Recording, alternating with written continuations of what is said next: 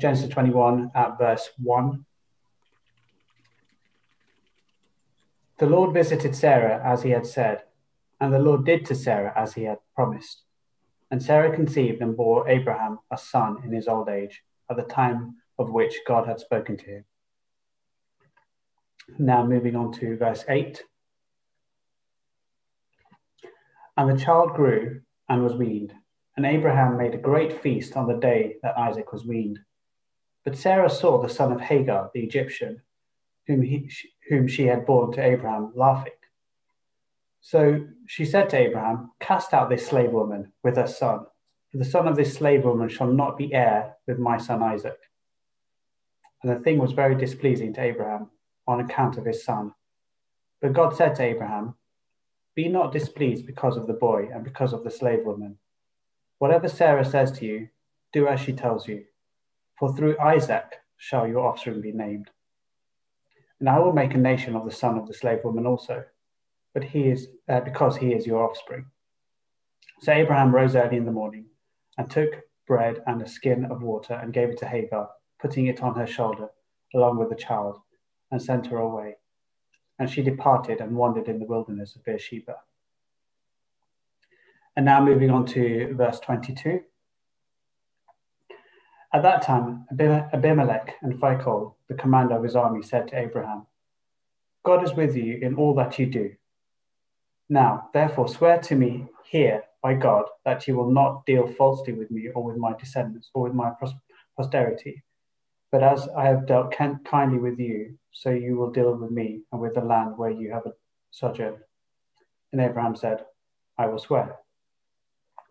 And moving on to verse 32. So they made a covenant at Beersheba. Then Abimelech and Phicol, the commander of his army, rose up and returned to the land of the Philistines. Abraham planted a tamarisk tree in Beersheba and called there in the name of the Lord, the everlasting God. And Abraham sojourned many days in the land of the Philistines.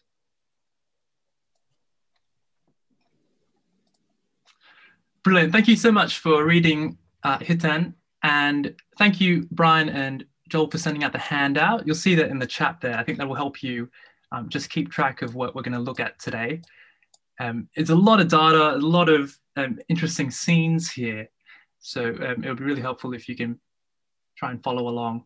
And you'll notice my question at the top of the handout today. Why is the promised son the center of attention? And I wonder, maybe this puts a finger on a question that might have been lurking in your subconscious mind as we've been studying Genesis together. You know, why does it feel like the Abraham story is less about Abraham and more about a son that doesn't exist yet? It's as though all the action taking place in his story has one eye fixed on an empty crib. It's a strange dynamic, isn't it? So, why is the promised son the center of attention? Well, it's not just a literary question as we work through Genesis together, is it? It's a question that's fundamental to Christian life. Uh, if anyone knows anything about being a Christian, it's that it's a life that revolves around Jesus, whether it's uh, repenting and believing in Him, living His way, telling the world of His works. You might define being a Christian as a life in which the promised Son is the center of attention you might even say that it's a life that revolves around the sun. And if you call yourself a Christian today, well, perhaps people notice that same strange dynamic in your life.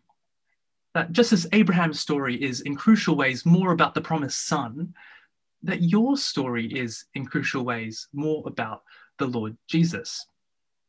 And I wouldn't be surprised if this dynamic is not only the source of some of your greatest joys as a human being, but also some of your greatest frustrations, uh, discouragements, and pains. It's the most excellent thing in the world to have your life built around Jesus. But it's also incredibly challenging at times. And I'm sure uh, many of us are feeling that in some measure, even today on the call. It's so much simpler to live with yourself at, as the center of the universe. And it seems like the rest of the world seems to get on just fine like that. And so we might be a bit wary of a life that revolves around the sun. We might be tempted to find our own orbit. So, why is the promised son the center of attention?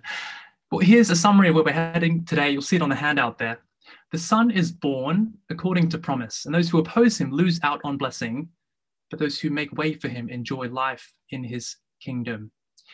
And my big hope for today is that we come away convinced that life uh, revolves around the son because all hope of blessing is centered squarely on him. So let's take a look, shall we? Uh, firstly, the son is born according to promise. Read with me uh, from verse 1. The Lord visited Sarah as he had said, and the Lord did to Sarah as he had promised. And Sarah conceived and bore Abraham a son in his old age at the time of which God had spoken to him. Now, we've been waiting for Isaac's birth for quite some time in Genesis, haven't we? It's kind of been the, the motif, the plot. And so I, I wonder if you felt that Isaac's birth here was a little anticlimactic. I mean, Abraham and Sarah have been waiting 15 years for this child.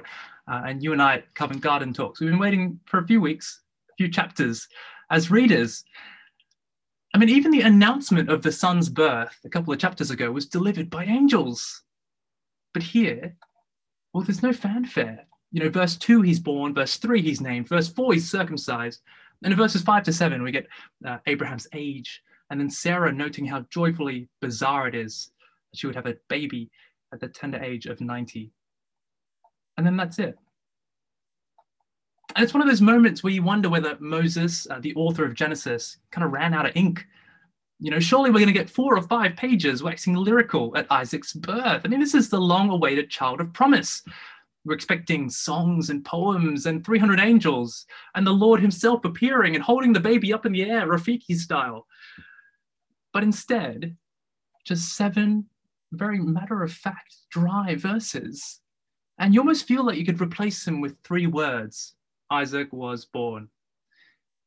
But I wonder if that's the point. Now, look with me in verse 1.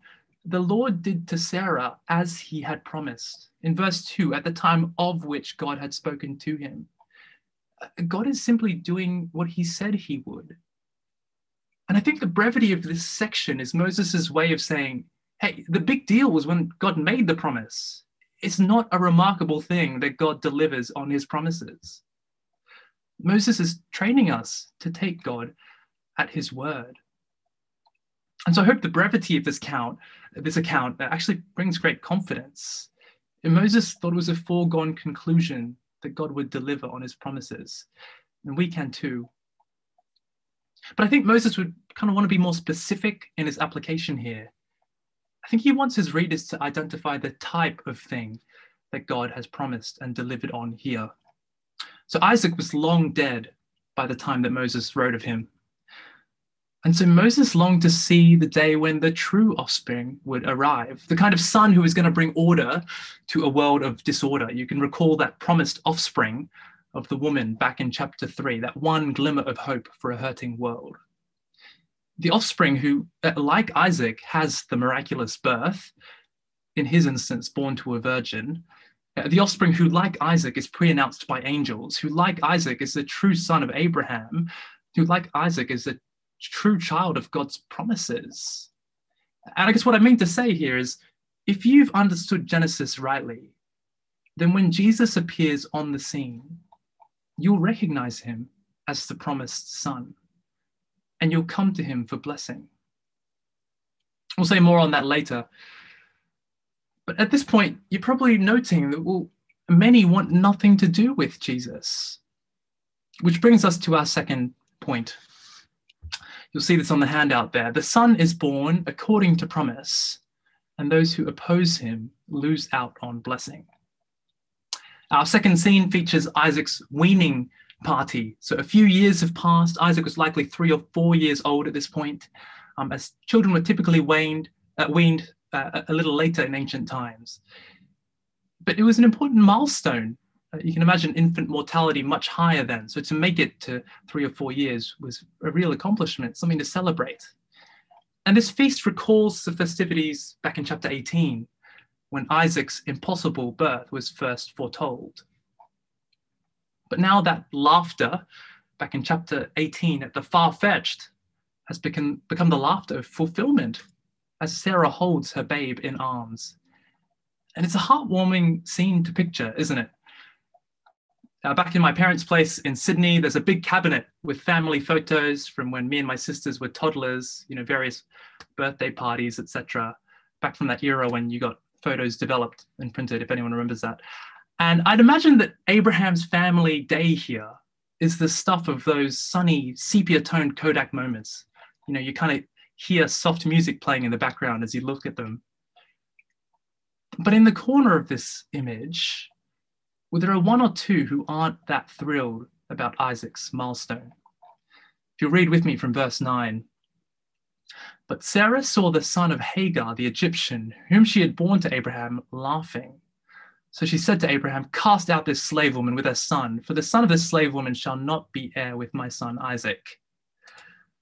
Now we'll have to be careful here. It's possible to come away from this passage concluding that Sarah's just being the fun police, you know, stifling Hagar's son's joie de vivre. But we're meant to see Ishmael's laughter as rivalrous mockery. If you're reading from the ESV, you might notice a little footnote there on verse 9, possibly laughing in mockery. And I think this is right. And this is how the Apostle Paul understands it in his letter to the Galatians. And so his one son, Isaac, enters boyhood from infancy. Uh, the other son, now a teen, thrust out of the limelight, jeers at him. I mentioned before that Ishmael is set up as a rival to Isaac. And maybe you've noticed how similar Isaac and Ishmael are. You know, they're both sons of Abraham, they're both circumcised, but both promised to be mighty nations. They're both promised to have royal offspring. And as Ishmael laughs here, it's almost like he's usurping Isaac's position in the family as the child of laughter. You might recall Isaac's name means he laughs. I mean, it's almost like Ishmael and Isaac are the same person. But there's one big difference. Only Isaac is the child of promise. The covenant promises belong only to the promised son produced by God, not to the stopgap son produced by Abraham out of his impatience. And this bitter rivalry, it has all the makings of another Cain and Abel scenario, you know, the older son driven to jealous murder. And so Sarah's course of action to eject Hagar and Ishmael, even if it's driven by sinful motivations, ultimately it's protecting the covenant promise. But Abraham can't stomach the prospect. If you look in verse 11, uh, the thing was very displeasing to Abraham on account of his son. But God said to Abraham, Be not displeased because of the boy and because of your slave woman. Whatever Sarah says to you, do as she tells you, for through Isaac shall your offspring be named. Abraham is a doting father. He loves Ishmael, he's his own flesh and blood. But it's almost like he hasn't grasped the uniqueness of Isaac you know, he's so attached to Ishmael. We kind of wonder whether Abraham considers them a peer with Isaac, that they're kind of twins in some strange way. And God has to reinforce that Isaac is the only true offspring. And I wonder if we tend to think a bit like this too. We don't really grasp the uniqueness of the child of promise. We entertain worldly substitutes to God's promised son. But God is clear to Abraham, through Isaac shall your offspring be named. And so Hagar, Hagar and Ishmael are cast out to wander the wilderness. And it reminds us a bit of chapter 16, doesn't it? A, a spat with Sarah, leaving Hagar alone in the wilderness. And that was a time where Hagar learned that actually, well, God sees her, He hears her, He cares for her. Uh, and so maybe this is just a bit of a time out for Hagar. Maybe she's going to learn something here. You know, this is a time of quiet reflection to get her thoughts straight before humbly coming back to Abraham's fold and blessing the child of promise instead of cursing him. I mean, it's the only reasonable option, isn't it? Isaac's the hope of the entire world. And even Hagar knows it, even if the very idea makes her brim with jealousy. But she has no intention of returning. In fact, she's so intent on a clean break from Abraham's lot that when the water runs out, well, Hagar gives up on life for her and her son. She's even given up believing the promise that God made her that Ishmael would be a great nation. It's almost as though her contempt for the promised son has led her to suppress what she already knows of that God who sees her, who hears her, who cares for her. And I'm sure we see that kind of belief all around us today. But even as Hagar um, weeps prayerlessly, uh, God does hear. Not her, but the expiring boy. If you look with me in verse 17, and God heard the voice of the boy. And the angel of the Lord called to Hagar from heaven and said to her, What troubles you, Hagar? Fear not, for God has heard the voice of the boy where he is. Up, lift up the boy and hold him fast with your hand, for I will make him into a great nation. And God opened her eyes, and she saw a well of water, and she went and filled the skin with water and gave the boy a drink. So even if Hagar doesn't turn to God for help, well, God, who cares for the nations, who keeps his promises to Abraham's son Ishmael, saves her and her son from sure death. And so maybe now, maybe now, Hagar might return to Abraham and seek the blessing that only his family can give. But as Hagar's story ends in verse 21, his mother took a wife for him from the land of Egypt. Even after the God of Abraham saves her, she seeks out a pagan wife for Ishmael. She wants to live in the wilderness and not return. And I think we as readers are meant to see this as something of a, a middle finger from Hagar to Abraham and his family, even to the God who sees her, who hears her, who cares for her. She'd rather go out cursing the child of promise and being cursed than return in humility and be blessed by him. She'd rather live in her own cursed kingdom of her own making in the wilderness than submit to the promised son and be blessed. You know, we describe the Christian life as one that revolves around the promised son. And actually, people feel threatened by the difference that Jesus will make on their existence if your life currently revolves around self or relationships or career or family or Allah or a golden calf, well, when God's king arrives requiring total submission, it feels like a threat. It's an imposition. It's a huge deal to recalibrate your orbit, to shift your center of gravity. And I think Abraham and Hagar, they're learning the hard way. Abraham's learning that the solar system of his life can't house two suns. and I wonder if you've learned that this passage, that maybe you've kept Jesus in competition and not recognizing his supremacy, his peerlessness. You're hedging your bets. And Hagar realized how significant the promised son was. And it made her sick to her stomach uh, she'd rather wander the wilderness on her own terms than enjoy life in the Son's kingdom. Some of us in the world so recoil at the idea of living with Jesus as Lord that we would rather face death as kings and queens of our own cursed monarchies. But if we just come to the Son, we would have blessing. Which brings us to our third point. Uh, more briefly, if you've tuned out, this is a good time to tune in, particularly if you're curious about how this bit even fits in with the rest of it. Uh, the Son is born according to promise, and those who oppose him lose out on blessing, but those who make way for him enjoy life in his kingdom. The third scene of this act uh, features a familiar face the righteous foreign king Abimelech from a couple of weeks ago. And it, it takes place at the same time as the events just passed. So I think we're meant to see these as parallel episodes. You look with me in verse 22. At that time, Abimelech and Phicol, the commander of his army, said to Abraham, God is with you in all that you do. Now, therefore, swear to me here by God that you will not deal falsely with me or with my descendants or with my posterity. But as I have dealt kindly with you, so you will deal with me and with the land where you have sojourned. And Abraham said, I will swear. Think this is what's happened. Abimelech has heard of the birth of Isaac. I mean, it's possible even that he was there at Isaac's weaning feast. He's seen and understood that Abraham's God can call a baby into existence from nothing. And you can just imagine the gears turning in Abimelech's head as he sees Isaac on Sarah's lap.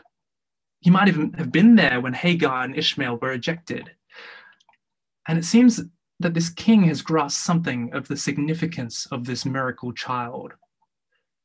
When he sees Isaac, he sees an emerging force to be reckoned with, fueled by the promise and power of God.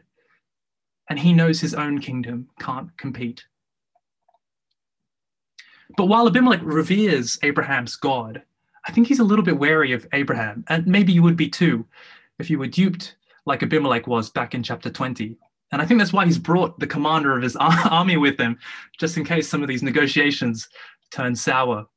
You know, he both recognizes that the, the world revolves around this child of promise, but that Abraham has been less than trustworthy. He's cursed the nations. If Abraham was to turn his son against Abimelech, well, that would mean sure destruction for his foreign kingdom. And I think this threat sheds light on the two requests that he makes of Abraham in verse 23. If you look at verse 23 with me. Firstly, he asks, Do not deal falsely with me or my descendants or with my posterity. And secondly, as I have dealt kindly with you, so you will deal with me and with the land where you've sojourned. This isn't merely a treaty to avoid hostility with the father of nations and his offspring, like you stay over there and I'll stay over here. It's a treaty for partnership with the Son forever, for love and kindness and friendship. It's as though Abimelech sees the child of promise and says, He's the future. He's the hope. He's where the blessings are coming from. I want to hitch my wagon to him.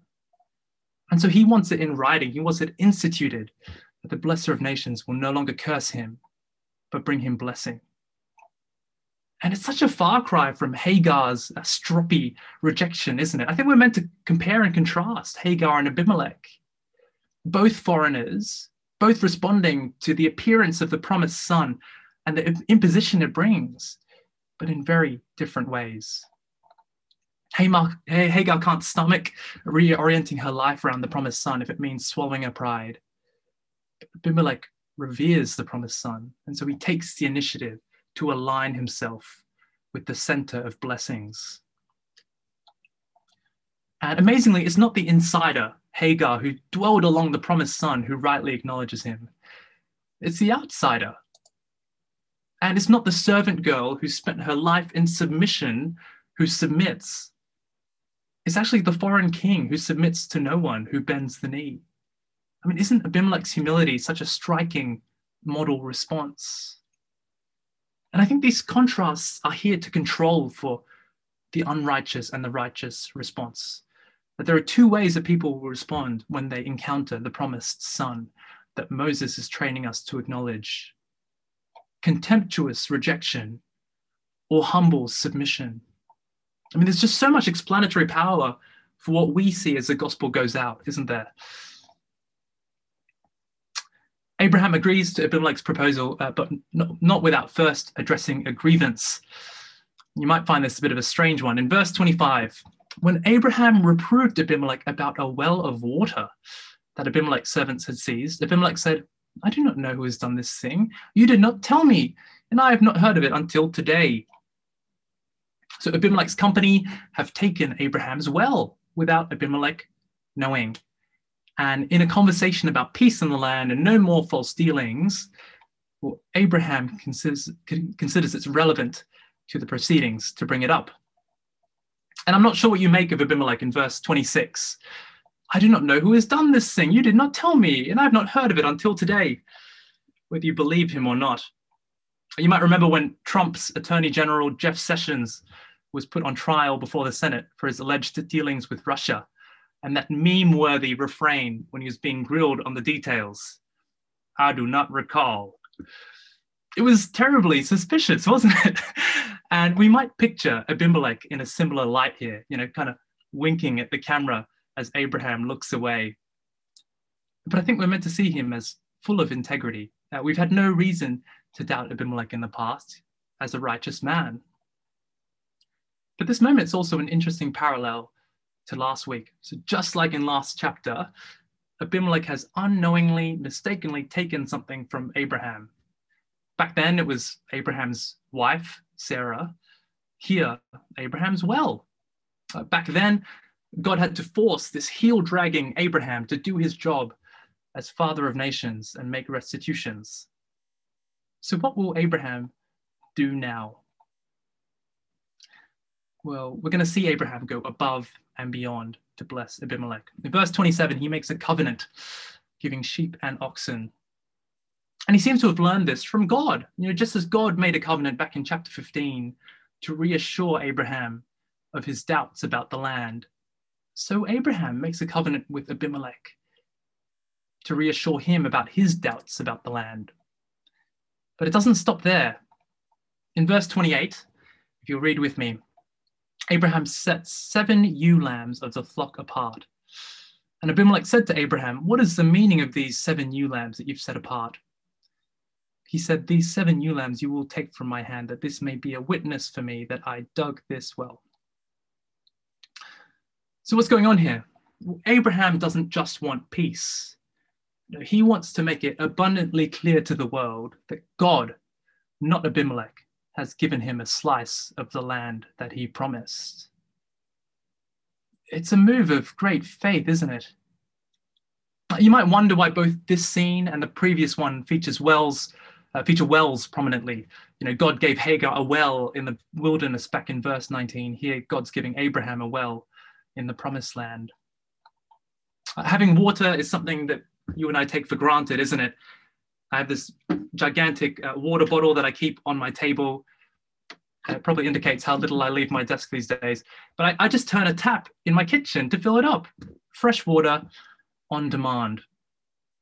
But it wasn't so in Abraham's day. Uh, you couldn't dwell anywhere without a water source.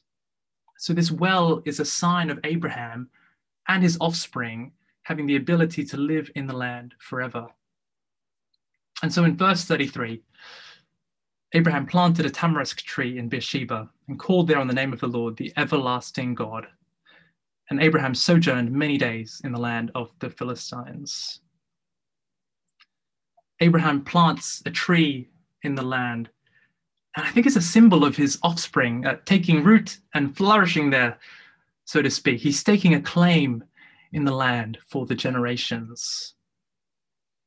And it's at this point that we can draw things together. There's been a lot of detail, hasn't there?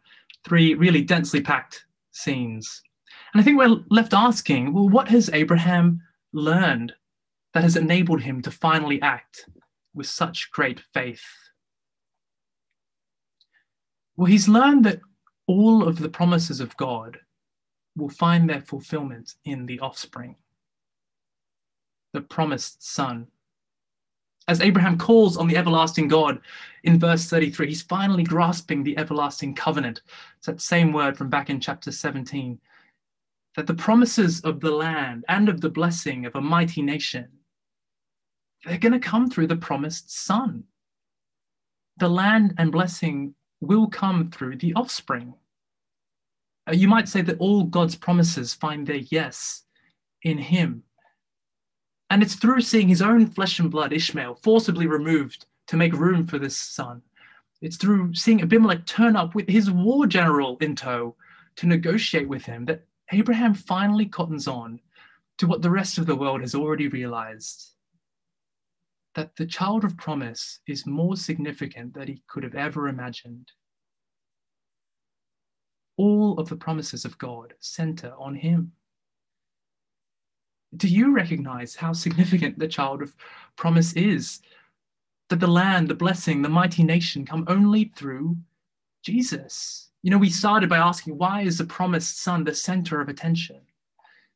Well, all of God's promises find their yes in him. The land is his, the heavenly kingdom, the blessing is his, restoration of a world of death and rebellion, and the nation is his, the, the global church of believers, you and me being assembled as the gospel goes out. Take Jesus out of the picture, and you have nothing. But a life that revolves around Jesus is a life that inherits all of the promises. we're going to be so tempted to find our own orbit apart from him, but we'll just be wandering in the wilderness. Abraham finally grasps the truth of the significance of the promised son as we finish in chapter 21. And perhaps we've grasped it too that the hopes of a world in ruins are centered exclusively on the offspring. Do we realize the unmatched privilege of a life that revolves around the Son? I think we'll have a chance for discussion in a moment, but why don't I lead us in prayer as we wrap up? Uh, dear Heavenly Father, we, we thank you for this amazing um, seminal revelation to Abraham. He finally realizes what he has in the child of promise. And I pray that we would have that same realization. We would finally know what we have in the Lord Jesus. That the big solution to the problems that we observe in Genesis 1 through 11, a fallen world that seems without any hope, finds its hope in Jesus, the source of all blessing. And so I pray that we would be unreserved in our building a life around Him, lives that revolve around Him, and be unashamed that He really is the center of our existence. We pray that in Jesus' name. Amen.